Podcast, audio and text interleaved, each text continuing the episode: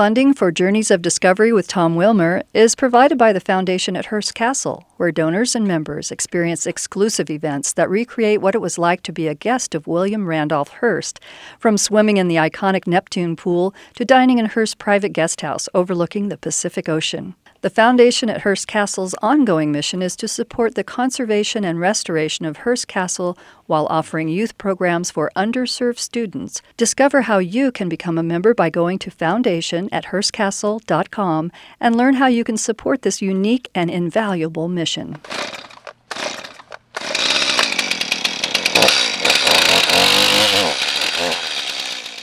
I'm uh, Sean O'Brien, owner of Pacific Coast Lumber. We're located in Paso Robles, California. We moved up to this location about two years ago from San Luis Obispo. Uh, the company was founded in 1996 and we're still going strong with the urban forest message, reclaiming materials that would otherwise be going to the waste stream. Back up a little bit. How did this start for you? Were you a little timber guy as a kid or I went to college to be a software engineer. I was a software engineer for about 24 years, 25 years enjoyed the career. Uh, my wife had worked for the county of San Luis Obispo. It just wasn't feeding her soul, so she decided to do a new business on her own, doing she sheds out of reclaimed doors and windows. So she's founded a company called A Place to Grow. The goal was for me to join that company. You're going to help her to begin with. Yes, yeah, it was it was more like you know I, I got her started a, a bit, building things on weekends and just and I was going to join the company when it got big enough. She moved her business to a business park in San Luis Obispo, which happened to be next to Pacific Coast Lumber, uh, who Don Seawater had founded the company 20 years earlier. And he was ready to retire, and he kind of looked at us and said, "Hey, you know, the business models are pretty similar. You know, we do reclaimed doors and windows, wood and metal elements for these really beautiful artistic sheds." What Don Seawater was doing was reclaiming material that would otherwise go to the waste stream. Beautiful redwood trees, cypress trees, sycamore, pine, all the local trees. And it seemed to be very synergistic. So he said, hey, you know, maybe you guys ought to buy the mill. I'm like, ha ha ha. Little did I know. A couple years later, we ended up buying the mill. And I didn't know much about milling at all. Don stayed on with me for about three months to get me up and running. And I find that it's a, it's a beautiful industry. It's got a lot of meaning. Going from a software engineer to running a lumber mill may seem like a pretty big stretch. But truthfully, I found that the way I solve problems as an engineer applies to solving problems at a mill. It's just a different form factor. I mean, we have equipment that breaks down. You have to incrementally fix that. You have to figure out what's wrong and, and fix those things. From a customer standpoint, with this as a software engineer, I had customers who had problems, and I would have to find solutions to those problems. Same here. A customer comes in and they have a problem of wanting a table my solution is to find a, a slab and a, build a table that, that, satisfies their needs. So it wasn't a big stretch for me psychologically to, to join on, and I thoroughly enjoy. What's interesting is I can actually touch my product. Software engineer, it's all in the ether. Well, what I love the philosophy in that what you do is the antithesis of the criticism of lumber industry of clear cutting yeah. forests. You don't go out and clear cut stuff. You harvest down trees and carbon sequestration. So, carbon sequestration is the notion of taking carbon that would be emitted into the atmosphere and impact greenhouse gases, climate change, global warming. And if you sequester that carbon, then they aren't going up in the atmosphere.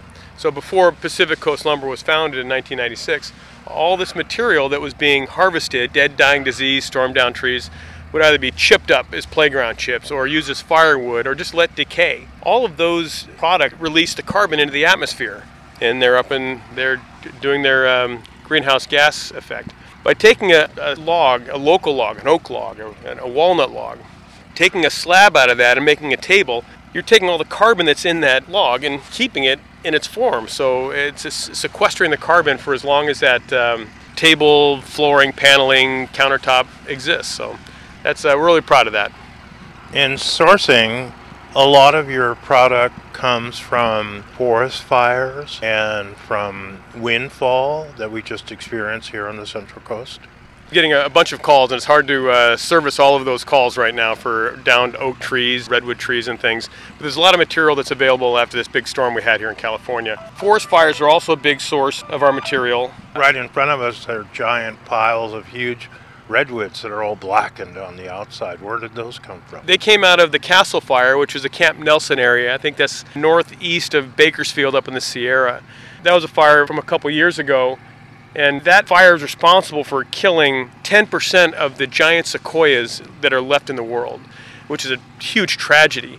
But it was a pretty large fire up there, and of the trees that were damaged and weren't going to survive, but still had manageable material, they they'll harvest those. And there's was a, trucker down in San Diego area that had a pile of them, and I get uh, truckloads when I need them. So these are burn scarred logs that the carbon inside is perfect but the tree won't survive. So we're able to actually able to make use of those things for lots of great projects. How does it work cost-wise when you go to a forest fire site? Do you have to pay them to haul away, or is it a kind of a net zero where you're doing a service? No, I don't know how my supplier manages his effort. Likely he gets paid to haul the material out. Then he's got the spoils of that and I pay a dollar per board foot rate to get him hauled up here, and it works out well. I mean, we get some really good, beautiful, clean material, and he makes some money doing his business, so it, works out well. And it's it's it's good for the environment to have this stuff stay as local as possible. Right here on the Central Coast, there's a real cool diversity of woods that you're able to source. So the uh, the wealth of species locally here on the Central Coast that we have access to as you mentioned earlier, that there's other timber services that will clear cut areas or harvest logs for their timber value. We don't do that at all. We'll take things that are storm down, dead, dying disease, being lot cleared, or they're they're damaging houses or sidewalks or things that have to come down. Those are the source of our materials. So there's a cedar tree in my yard and it fell over and I called you up. There's a fee for you to haul away. Yeah, it depends. I mean, if you've got a super spectacular cedar tree, a five foot diameter guy, you know, we can figure something out. But generally speaking, when a redwood tree, a 30 inch diameter redwood tree that's coming down in somebody's yard, might say contribution, if you will, I help with the cost of hauling that away. If an arborist takes a tree down, they pay for the services there, and they also the owner will pay the, the arborist to haul that material away and dispose of it. If I'm involved, I haul it for free and dispose of it for free. That saves the homeowner quite a bit. Yeah. It works out that I can actually use the material. I've got a great symbiotic relationship with lots of the uh, arborists here in the county. So it works out really well that way. Let's talk about end use. Like you said, people come in looking for a coffee table or whatever. I remember one time here you were doing a giant bar top out of a huge slab. Yeah, it was a, a, large oak bar. It was probably about 15 feet long, about five inches thick, 24 inches wide, and it was live edge on both sides. So it had a little bit of a wiggle to it, and a, a couple branches grew out the top. It was like a little crotch area there. It was absolutely gorgeous. And where did that go? Here in Paso, actually, out east of town. People were moving up here and turning a barn into a, a wedding venue for their daughter, and they had one a nice bar, so they uh, commissioned me to do that. that. that. was a lot of fun. We did resin fill in the voids, and then did a, a clear resin pour over. The resin fill is super trendy now. It is. It's incredible. I like the look. Some of these guys use like cobalt blue and just these non-natural occurring colors that you don't find in wood and yet people love it. We have a couple of shelves in our shop right now that have the cobalt blue, kind of oh, deep, rich ocean blue, we call it. Yeah. And it's actually really pretty, uh, contrasting uh, the cypress material. It's a, it's a blonde orange color wood with some blue. We've done cedar with a red and an orange, kind of show kind of fire color. And that's what people want. It's very artistic. I do have material of my own in my house that has the, the resin in there, different colors. I have a beautiful olive table with a rich ocean blue fill you'll be able to look at furniture and say, yeah, that was from the 2020s for sure. Uh, but I, I, like it, and that's where we're at. Talk to us a little bit more about what's closest to your heart. Well, as far as the, the wood materials, everything you know, your world. About three years ago, there was a fire that took place in Shell Beach, just a little south of uh, San Luis Obispo. On a ranch, there's a large sycamore tree that came down. It's got a lot of nice movement to it. Sycamore is my most favorite wood with the grain colors and things. So we've, we've yet to mill that. It's still in my inventory, but that's that's a thing to, to get into. I'm, I'm really happy that we're able to harvest that because otherwise that would have been chipped up, ground up. We're actually Cal Fire was going to go out and burn all the extra wood in that field, which would have emitted all the carbons as we were talking about.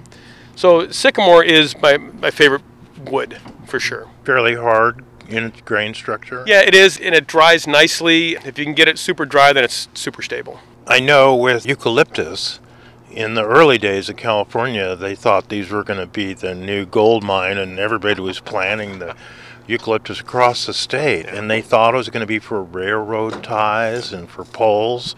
And there's an obvious reason why that didn't work out. Talk to us about the downfall of that species. So, eucalyptus, some of the arborists call it a weed here. It just grows crazy, it grows fast. There are great eucalyptus species, sub varieties of those that can be good lumber material. But most of what they planted here are, I don't know, the, the types of you know, blue gum, some red gum, that uh, uh, do a lot of twisting. If you take a look at the bark structure on the outside of these trees, you'll see that the bark will do a little twist, like a helical shape. And what happens is when you mill those things, as they're drying, they will twist. They'll keep going. Yeah, so I think out in Montana de Oro, which is in near Los Osos, they planted, And you can see them, they're still in rows, probably 100 plus years ago, they planted eucalyptus trees to harvest for railroad ties. Well, they didn't look close enough to see that some eucalyptus species just aren't good for harvesting. So I've spent time in Australia. That part of the differential, you could take a blue gum in Australia and it's slower growing, therefore more controlled because they have less rainfall. Where here, you know, so much more rain just makes it fast growing, bigger ring structure, therefore, anyway. Less stable, yeah, absolutely. So that didn't quite work out, the commercial enterprise of eucalyptus in California.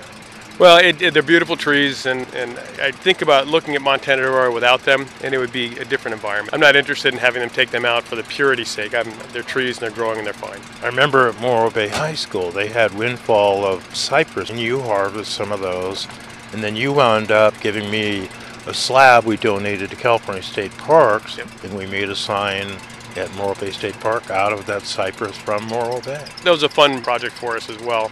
Yeah, we did get a lot of cypress from Morro Bay High School. We got another round of it a few years later as well. That was an interesting project because we milled that wood for a structure at, for my wife's company, a place to grow. So the material came from Morro Bay High School, and we built a structure and donated it to I think it's Monarch Grove Elementary School in Los Osos. That elementary school feeds into Morro Bay High School, so it was a great experience to talk to the um, children at the elementary school about recycling material and that it came from the high school that they're going to go to, and it, it's this beautiful little structure. It was a fun project for all around. That's really cool. A little bit more about your world that you want to share. Well, we're working on, I'm part of a board for Urban Salvage Reclaim Wood Network. It was a CAL FIRE about five years ago or so, produced a grant that we were able to apply for and, and fund our nonprofit organization. And our goal is to promote urban salvage and reclaimed materials. We wrote a standard and are right now doing beta testing on the standard, which will do a chain of custody for urban materials so we can be classified as bona fide urban material. So it isn't a clear cut. It isn't something from Oregon or from Georgia. This is from our local community. So we have uh, criteria that you get more points for the less traveled wood. So if, if I'm in Paso Robles, if I get an oak tree here, so I'm part of that's like supply chain. Yes. By tracking the chain of custody, when somebody gets an end product that is urban salvage reclaimed certified, then you know that it, it you can track where it came from. Oftentimes, we pictures of the tree standing. You'll know who cut it down, who hauled it, who milled it, who dried it, and the whole process of, of the product. So, the Urban Salvage and Reclaim Network was a California based organization. There is an Urban Wood Network national network that we have become part of. And now our board is overseeing the whole western states. So we're uh, taking this standard nationally, and we're in the process of that. So I'm really happy about and proud of the effort of getting the word out about urban wood and how it's utilized. I'm getting calls uh, from people in the state to get urban wood. I'm getting calls from people out of the state wanting California urban wood because it's such a beautiful material redwoods and cypresses and sycamores that are really native and natural out here. So, really happy that the word is getting out that we're uh, in the process of making a standard that will be utilized. And for municipalities that want to be able to use reclaimed materials, the natural urban forest kind, with our, um, our certification, they'll know that it's certified. Looking in from the outside, I've known you for years, yeah. and I go back to seawater days. I know about you because of being there, but I talk to people in the community, and a lot of people don't even know you exist. It seems that it's kind of a word of mouth business model you have. It is. In fact, I still have the same number that Don Seawater had for the company, so people will dial it and ask for Don still, even though I've owned the company for seven years, which is a good thing to, to know we have the same number. Word of mouth is good. We also run a commercial on a TV. We're doing some ads in, in magazines uh, in conjunction with my wife's business, a, a, place to grow. We have a nice location up here in Paso Robles, off of Paso Robles Street, which is just off the exit. You can see you our have sign. like a showroom, place for when people, if they drive in, what do they see?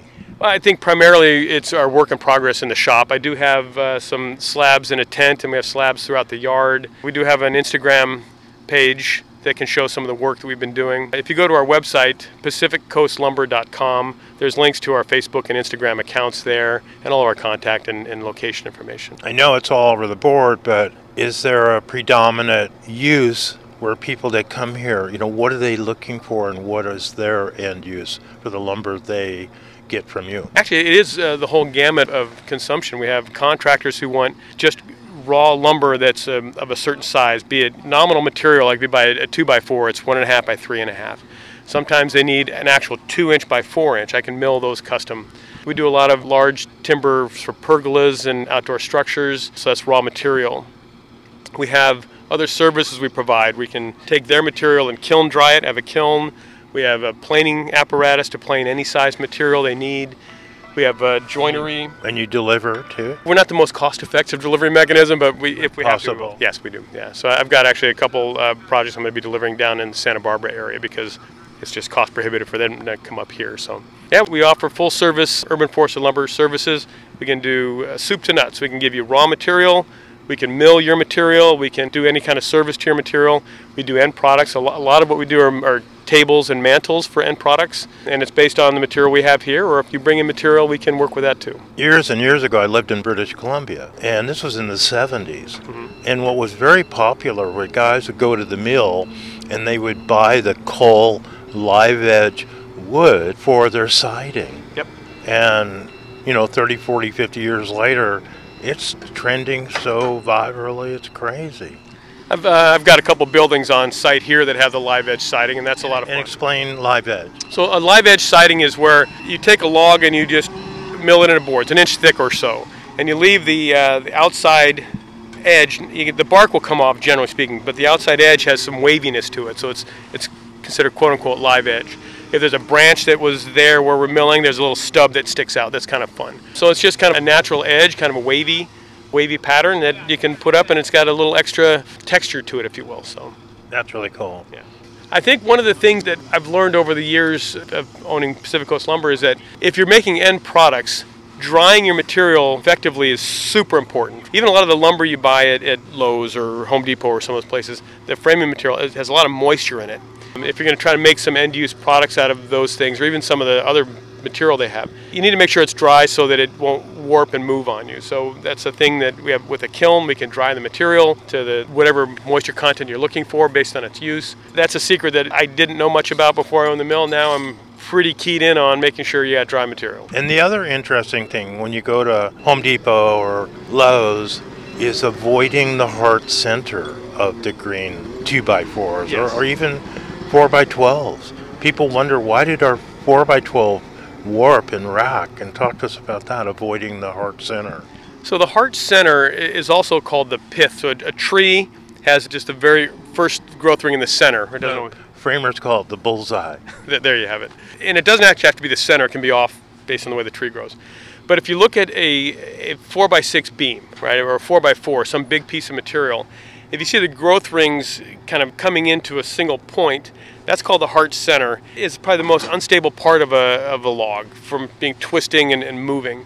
If you get a higher grade of a beam, like a, a grade one or two, they, they'll be free, free of heart center, FOHC. That's kind of the, the tag. So it'll be a much more stable structural piece of material that won't do the twisting as you're mentioning.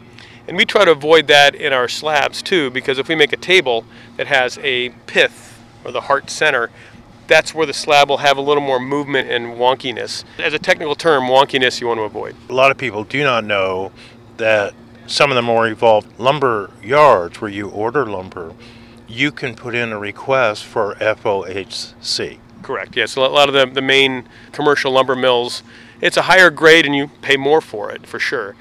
When you come into Pacific Coast Lumber, we can pick out whatever materials we have and we will check the ends to see if there's a, a heart center that goes through your slab and uh, pick out a different one if you don't want that one. And talk about vertical grain for a moment. So vertical grain is a clear vertical grain is like the highest end product you can have. And that's typically where the grain is going vertical relative to the board size. And it's a pretty view. You get to see all the, the grain lines in there and it's a most stable piece of material. Clear vertical grain means there's no knots coming through it. Strongest in many respects if, It- it's if you put it vertical going up and down. Yep, it's, it's strong and stable. So you can do flat sawn material, which goes the other direction. So if you have a two by six, the grain lines are going along the six inch part. That's a flat sawn. If you have the grains going up and down in the one and a half inch or two inch side, that's a vertical grain. So that's, if you consider a, a log, if you do a round log, the vertical grain is going to be to the left and right of the heart center. The flat sawn is going to be above and below the heart center if you're just cutting them horizontally. Well, the popularity of urban forest milling is, especially in California and, and throughout the country, as more of these uh, urban wood network chapters come online. Banding them together and creating a network will allow uh, smaller mills, even like myself here, I, I've got a large order that's potential. I'm, I'm contacting a bunch of my other colleagues in the same industry to see if they have a certain kind of oak that my client is looking for so I can band us together and, and with several mills produce a big order for somebody. Because that'll help satisfy you know large commercial orders that a small mill can't do all of it by themselves. So this urban salvage reclaim network that was funded by cal fire that now we've joined the urban wood network a national network. We're creating a network of all of these small mills to be a lot stronger and more capable to provide good commercial quality material Where and who is your nearest competition? Deadwood Revival is a local company here in Paso Robles. They've been in existence for a while. They also got started with a CAL FIRE grant recently. They're good guys. I like to work with them. We've done some collaboration. There's a couple other small mills that, that aren't full service.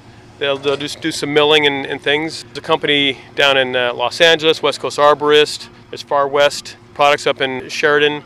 Those are some big players in the industry. Where are you located? Paso Robles Street at 720 Paso Robles Street. We're right off the 101 freeway. We're the third building on the right when you take the exit heading north on 101. Our website is a great access for information. That's how most people out of the area will find us.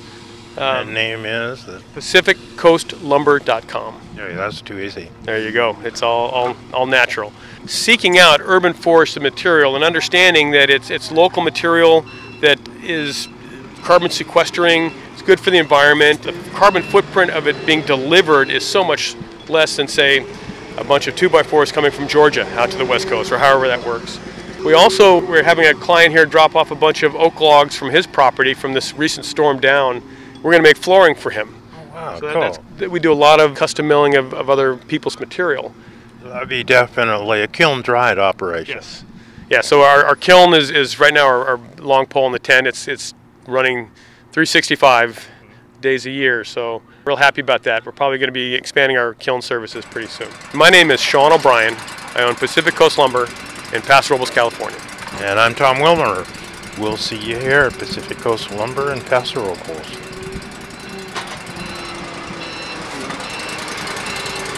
Funding for Journeys of Discovery with Tom Wilmer is provided by the Foundation at Hearst Castle, where donors and members experience exclusive events that recreate what it was like to be a guest of William Randolph Hearst, from swimming in the iconic Neptune pool to dining in Hearst's private guest house overlooking the Pacific Ocean. The Foundation at Hearst Castle's ongoing mission is to support the conservation and restoration of Hearst Castle while offering youth programs for underserved students, preserving the past and inspiring future generations of dreamers. These children experience a world of science, technology, engineering, art, and math at Hearst Castle STEAM, along with studying the legacy of Julia Morgan, one of the most important women in the history of engineering and architecture. The foundation at Hearst Castle not only changes the lives of children, but also provides lifetime memories and unrivaled experiences for our generous donors and members. Discover how you can become a member by going to foundation at hearstcastle.com and learn how you can support this unique and invaluable mission. You've been listening to the Lowell Thomas award winning travel show Journeys of Discovery with Tom Wilmer, a featured podcast on NPR.org's podcast directory. Produced by California Central Coast NPR affiliate KCBX. You are invited to subscribe to Journeys of Discovery with Tom Wilmer on NPR.org, NPR One, iTunes, Stitcher.com, and more than 20 other podcast channels around the world. To learn more about Tom Wilmer's journeys around America and the world, log on to thomaswilmer.com. This is Rosanne Cash, and I'm sitting here with Tom Wilmer. Please support your local NPR station. I listen to WNYC in New York. In fact, NPR is all I listen to. If I didn't have NPR, I would feel like my lifeline to the world has been cut. So, yes, please support your local NPR station.